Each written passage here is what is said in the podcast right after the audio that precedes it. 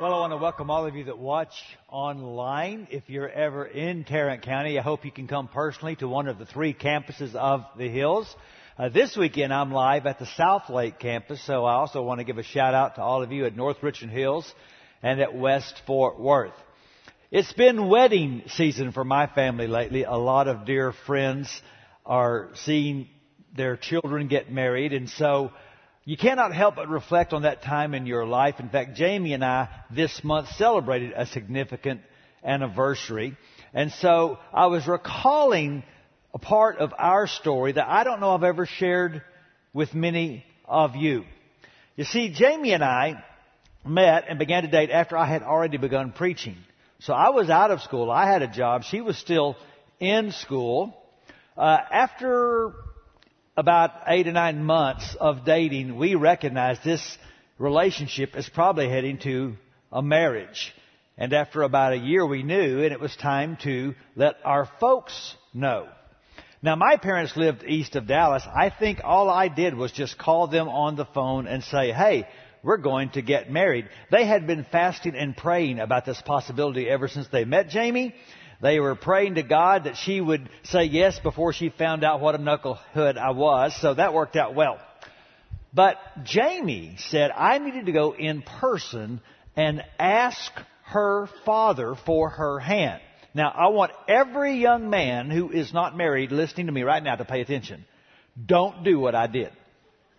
I pushed back. I said, why do I need to ask anyone's permission to get married? I've got a job. I'm a young adult. You're a mature young person. We don't need permission. I'll go and tell them that we're getting married, but I don't need to ask. Oh no, she said, you need to ask. And so as we're going down to San Antonio to meet her parents, this is going on back and forth. And so finally I proposed a solution. I said, here's what we'll do. If at the meal tonight your father asks me to say the blessing for the food, in the course of the prayer, I will say, and God, thank you for bringing Jamie and I together because we're going to get married. Now that wasn't a big risk because let me tell you something. When you are a pastor and you go to almost any kind of social function, you get asked to say the prayer. So I thought my odds were in my favor. So sure enough, we get there, we sit around the table. Her mother was a wonderful cook and I'm excited about the meal. Her father turns to me and says, Rick, would you say the blessing for our food? So we bowed, and I said, Our dear Father, and about that time, I felt a vice like grip on my knee, cutting off all circulation to the bottom part of my leg. It was clear that someone at the table was not focusing on the Lord. And I took this as a sign that perhaps I should not go through with my plan. So I just thank God for the food and the hands that prepared it. And later that evening, I did what I should have done all along and what you should do. And I asked her father if I could become his son. See, here's the thing. It's very possible to misuse prayer.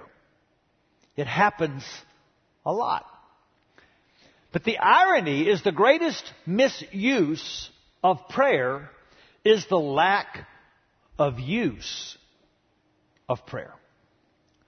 So, in this final message in the add verb series, where we've been using James as a template to search for verbs to add to our faith, because we've said from the beginning that Christian is a noun, and it's not an adjective, and nouns need verbs. You might think, well, you don't need to tell us to add prayer.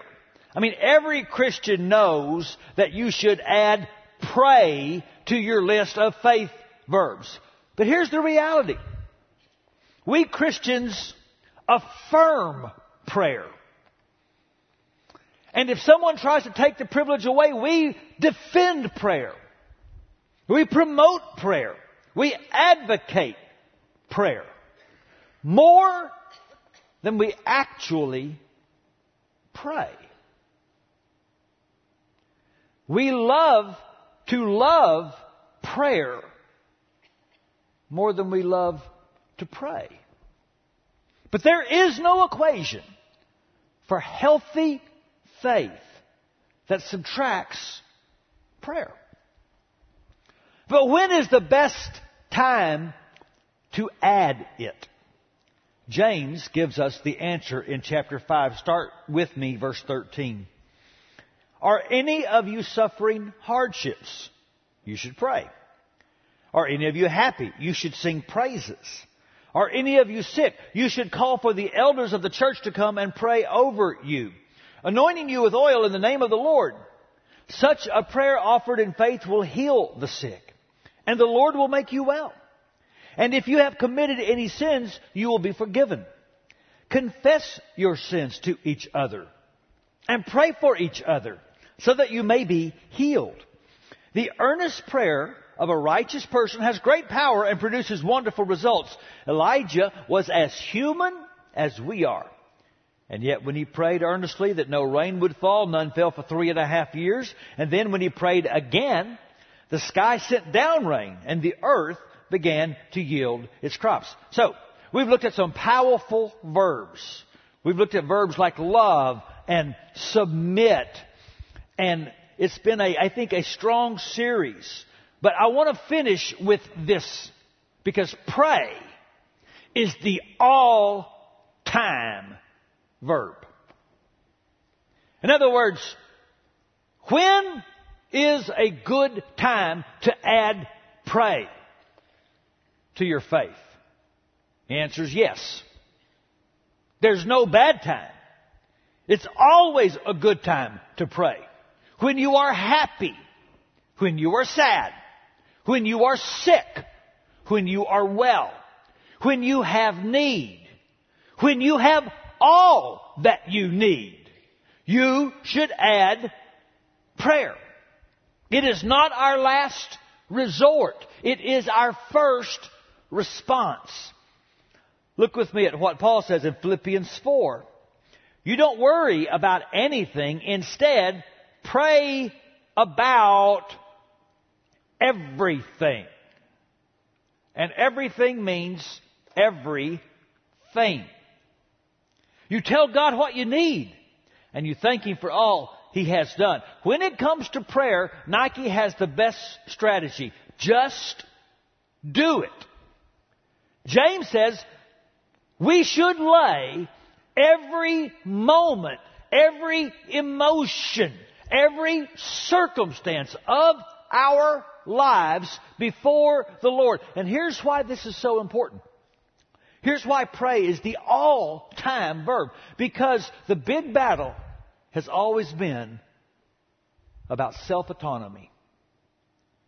What the tempter said to the first man and woman in the garden is, you can be like God. In other words, you can be autonomous. You can be your own independent being who needs no one or nothing. Prayer is God's gift to us to rebuke and to resist the hellish lie of self autonomy. Look at what the Hebrew writer says in chapter 4. Let us then feel very sure that we can come before God's throne where there is grace. There we can receive mercy and grace to help us when we need it. Well, what does James say? Pray all the time. Why? Because there's no time when you don't need grace. Where could you not use some more grace? When could you not use some more grace? We don't pray because there's nothing else we can do. We pray because there's nothing better we can do. Do you remember our friend Daniel in our last series, Life Hacks? When it became against the law to pray to his God. Do you remember his response? It's my favorite verse in the whole book, chapter 6, verse 10. Three times each day, Daniel would kneel down to pray and thank God just as he had always done. He was an all-time pray guy. He didn't save prayer for a crisis. Daniel was laying every moment before the Lord. And James reminds us that people like Daniel and people like Elijah were just like us. They didn't make a difference because they had some special gift or some special anointing.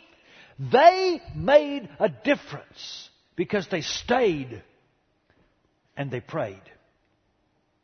And that's why James tells us to find the Daniels and the Elijahs around you and pray. He specifically mentions calling on your elders to pray for you. Now, why does he do that? Because elders are just like us. It's not like their position somehow makes them closer to God. No, we go to elders because these are men who are always trying to stay close to God. That's why they have that position. It's not like you become an elder and then you become a person of prayer. No, you're a person of prayer. That's why we asked you to be an elder. So James says, go to these men and let them help you. In fact, the next time we have a season of looking for more elders, I would encourage you, as you think about people, to ask this question first. Do they spend time with God? Joseph Stowell was the president of Moody Bible Institute, one of the most famous seminaries in our country up in Chicago. And they had some students that were from the underground church in China who graduated. They got their degrees. They were going to go back to China to serve in the underground church. And Joseph Stowell, in his pride, he admits now, made the mistake of saying, well, I guess that you have an esteemed degree from a, such a prestigious school, you'll go back to China and they'll want you to be leaders in the church. And they looked at him rather confused and said, no. We will go back and they will listen to us pray.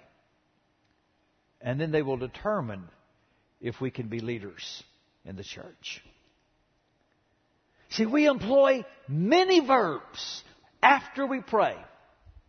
But we shouldn't employ any before we pray. Because pray says so much more than we might realize. Let me share quickly with you three things prayer is saying. First, prayer verbalizes the worth of community. Notice that James, and this is important, I want everyone to listen to me, okay? West Fort Worth, North Richland Hills, everybody listen to me. James just assumes if you're a follower of Jesus, you're a part of a local church. He just assumes that. He doesn't say, hey, go find a church so that you can know some. He just assumes you're a part of a church and you can call on some elders. He just assumes that community is one of your priorities, that you have a spiritual family you can count on. Now here's why. Now I believe in prayer in the closet. Every one of us needs to have time every day where we get in the closet and pray. But there are times where you need help getting to Jesus, right?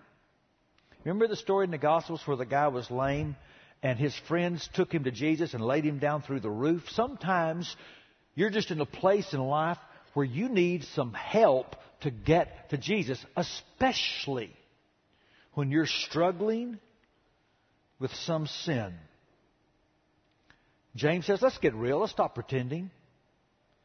There's just times in your life where you need to get with some brothers and sisters and confess your sins and ask them to pray for you so that you can get better and stronger. Disciples don't grow in the darkness, they grow in the light. And so you see, prayer verbalizes the worth of community.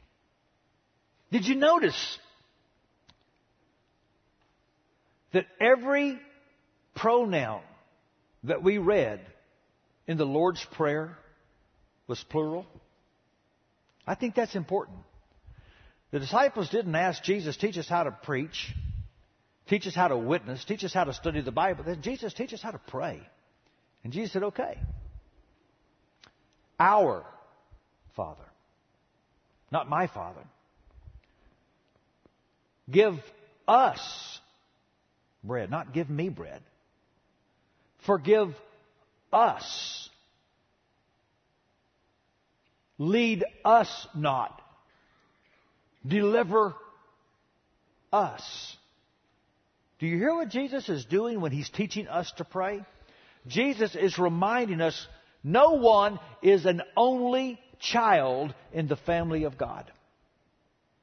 And so when you talk to the Father, you need to mention some of his other kids. Uh, Howard Hendricks is a well known professor from the Dallas Theological Seminary and also for a time was a pastor of a church in Dallas. And he said we had a problem. We, we had a class of junior high boys and no one really wanted to teach them. And, and this one young man volunteered and I thought, oh, he would be a terrible choice. He's got no giftedness. But that class just took off under his leadership. It just had a revolution and, and Hendricks was stunned. And so he, he had the young man over for lunch and said, what are you doing in that class? And that young man got out a black book. And on every page was a picture of a boy in his class. And under every picture were notes like, he really has a hard time in arithmetic. He comes to church every week against his parents' wishes. He wants to be a missionary, but he doesn't think he's got what it takes. And he told Pastor Hendricks, so I pray every day over my boys. And I cannot wait for Sunday to see what God has been doing in their lives. Prayer verbalizes the worth of community. Listen to Paul again. Remember now from Philippians, he's writing from prison. He's in jail. He says in chapter 1, Because you are praying for me, and the Spirit of Jesus Christ is helping me, I know this trouble will bring my freedom. Notice, the Spirit's working. I know that. But it's not the Spirit alone that gives me confidence. It's your prayers and the Spirit that are going to bring my freedom. I wonder how many people in our church might be in bondage for this reason. We're not praying for each other. Maybe you have too much pride to admit your struggle. Maybe we've been too detached and not close enough, but we, we got to do something about that. We are all a kingdom of priests, the Bible says, and the job of a priest is to intercede for someone else before God. We are a kingdom of priests, but now remember, a kingdom has a king. And that's the second thing that prayer verbalizes is the truth of sovereignty. Now, there is a kind of prayer that does not need to be added. In fact, it needs to be subtracted because prayer's purpose is not to get God to surrender to your will. Some of you that are sports fans will recognize this picture. This football player is named Fran Tarkenton. Great, great NFL quarterback, an all pro. He played in three Super Bowls. Now, recently, he wrote an amazing article in the Wall Street Journal criticizing athletic prayers. He said, I prayed hard before every Super Bowl God would let us win. I prayed when we played the Dolphins and we lost. I prayed when we played the Steelers and we lost. I even prayed when we played the Raiders and I knew God's got to let us win it. The Raiders, they're, they're, the, they're evil. Everyone knows the Oakland Raiders are evil. And we lost. And then I began to think, he said, before almost every game, the coach would get us all together. And most of us were vulgar tongued, lived immoral lives, drank way too much, but we'd always have a prayer. And we'd always pray for victory and pray that we would honor God and we'd say amen and then we'd all yell, now let's go blankety blank those blankety blankers. And you reflect on the sheer hypocrisy of thinking prayer is a tool to bribe God to get what you want. You see, prayer is not about getting God to surrender to my will. Prayer is the deliberate act of surrendering my will to God. What did we just pray a moment ago? Look again.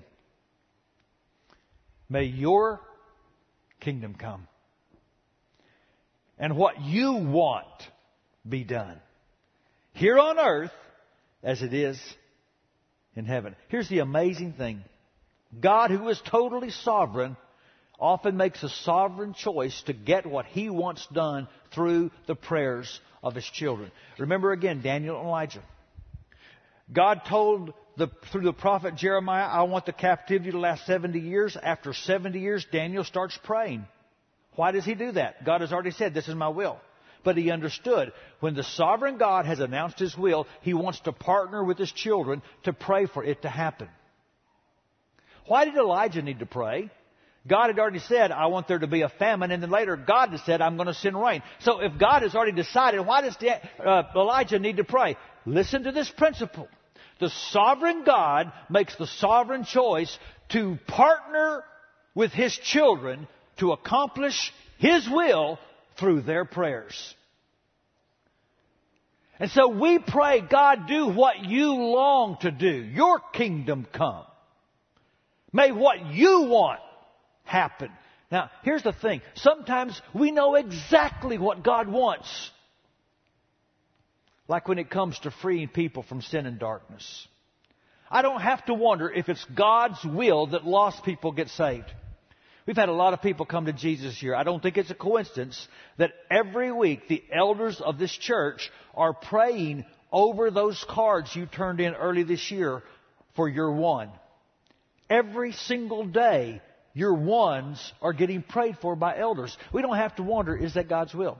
Hundreds of you have joined me in praying during Ramadan for the Muslims around the world, different nations, and every day we get our emails, and I'm praying like you. And I don't have to wonder, God, is it your will that Jesus be made known and that revival and the gospel come to these nations? And so sometimes we don't wonder what God wants done, especially when we're praying for the lost. And sometimes we don't know what God wants to do. Especially when we're praying for the sick.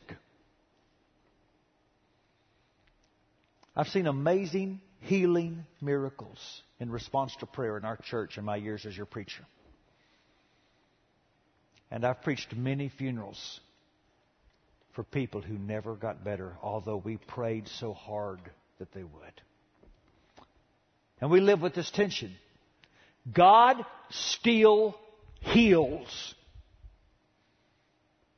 but not everyone.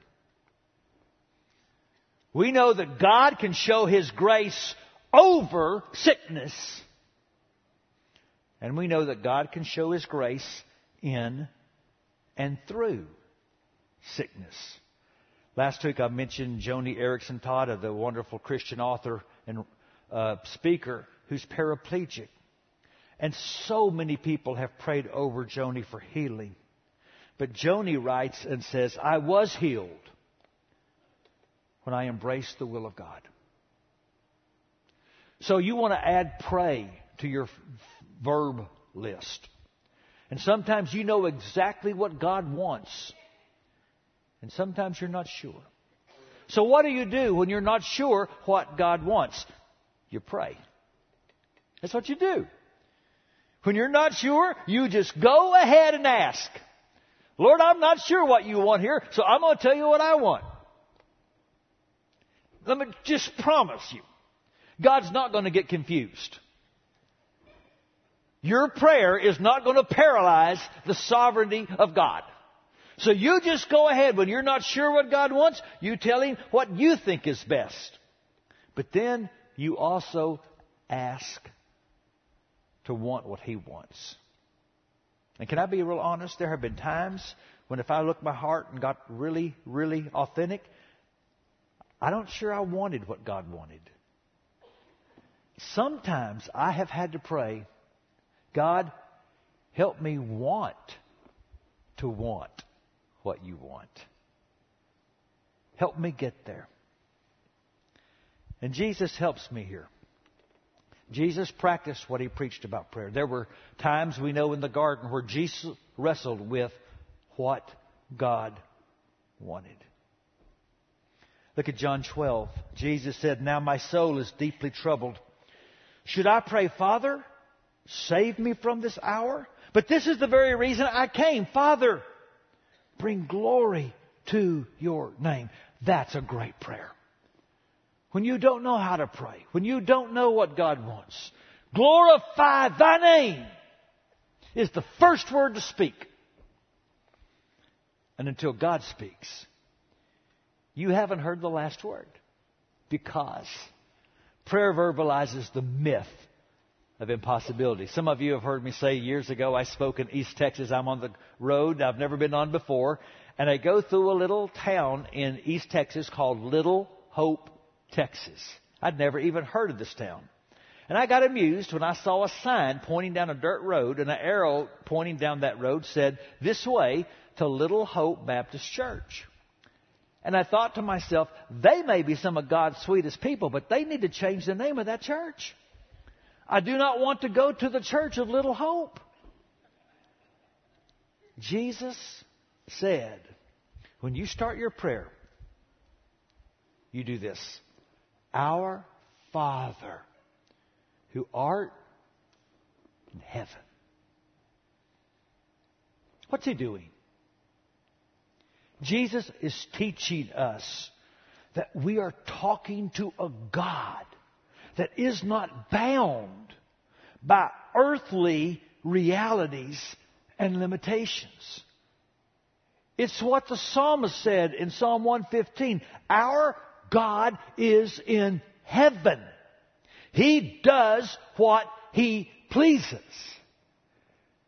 God is not bound. God is not limited. God is not held captive to any earthly reality. That means that the way that things are does not mean that is the way things have to stay. The resurrection of Jesus tells us there is no stone God cannot move. Nothing is impossible with God. Nothing lies outside the reach of prayer except what lies outside the will of God. So ask. And ask big. The reason we can pray is because even though we were sinners, the Lord Jesus came and shed His blood and died for us. We needed a Savior. And by that death, we have gained access into the very throne room of God.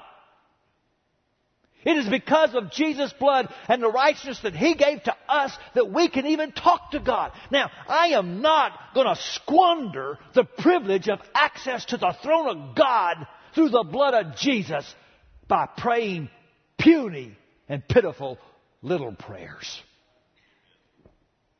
I'm going to ask for something big. And you should too. And so one of my all-time favorite illustrations I haven't told in a while happened in 1995 in Mobile, Alabama. Paul Harvey was my source. And a young mom with her three-year-old boy pulls up into the parking lot of a grocery store. And she gives him a little talk before they get out of the car. Now, mama's got to go in and get a few things for supper for daddy. We're not doing big shopping, and I'm not buying cookies tonight, so don't start with me. So she takes him inside, puts him in the cart, and they start going up and down the aisle. Well, eventually, they go down the aisle where his heart's delight is. Mama, can we get some chocolate chip cookies? Don't start with Mama. I told you we're not doing that tonight.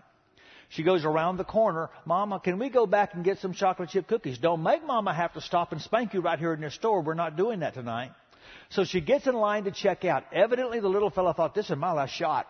According to Paul Harvey, he stood up in the grocery cart and says, In the name of Jesus, could we get some chocolate chip cookies?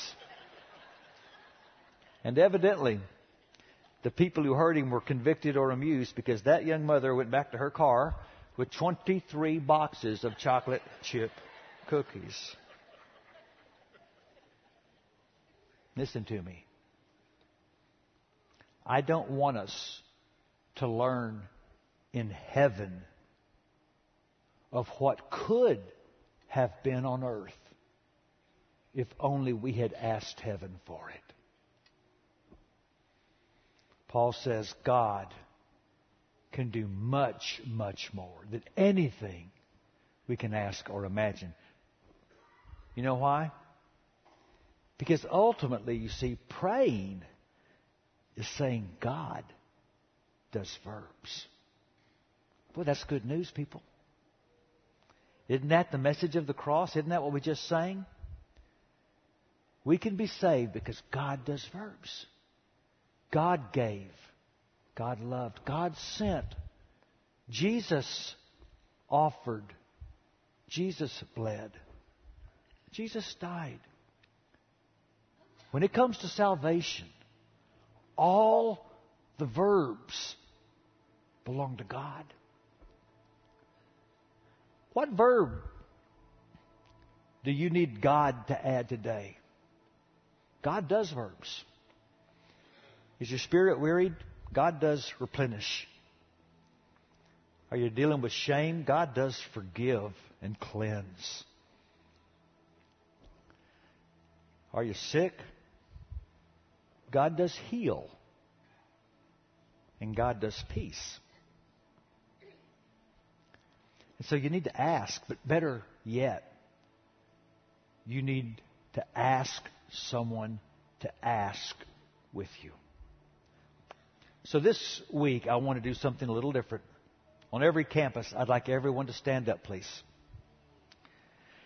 We're just simply going to obey the Bible. What does it say? Call your elders to pray for you.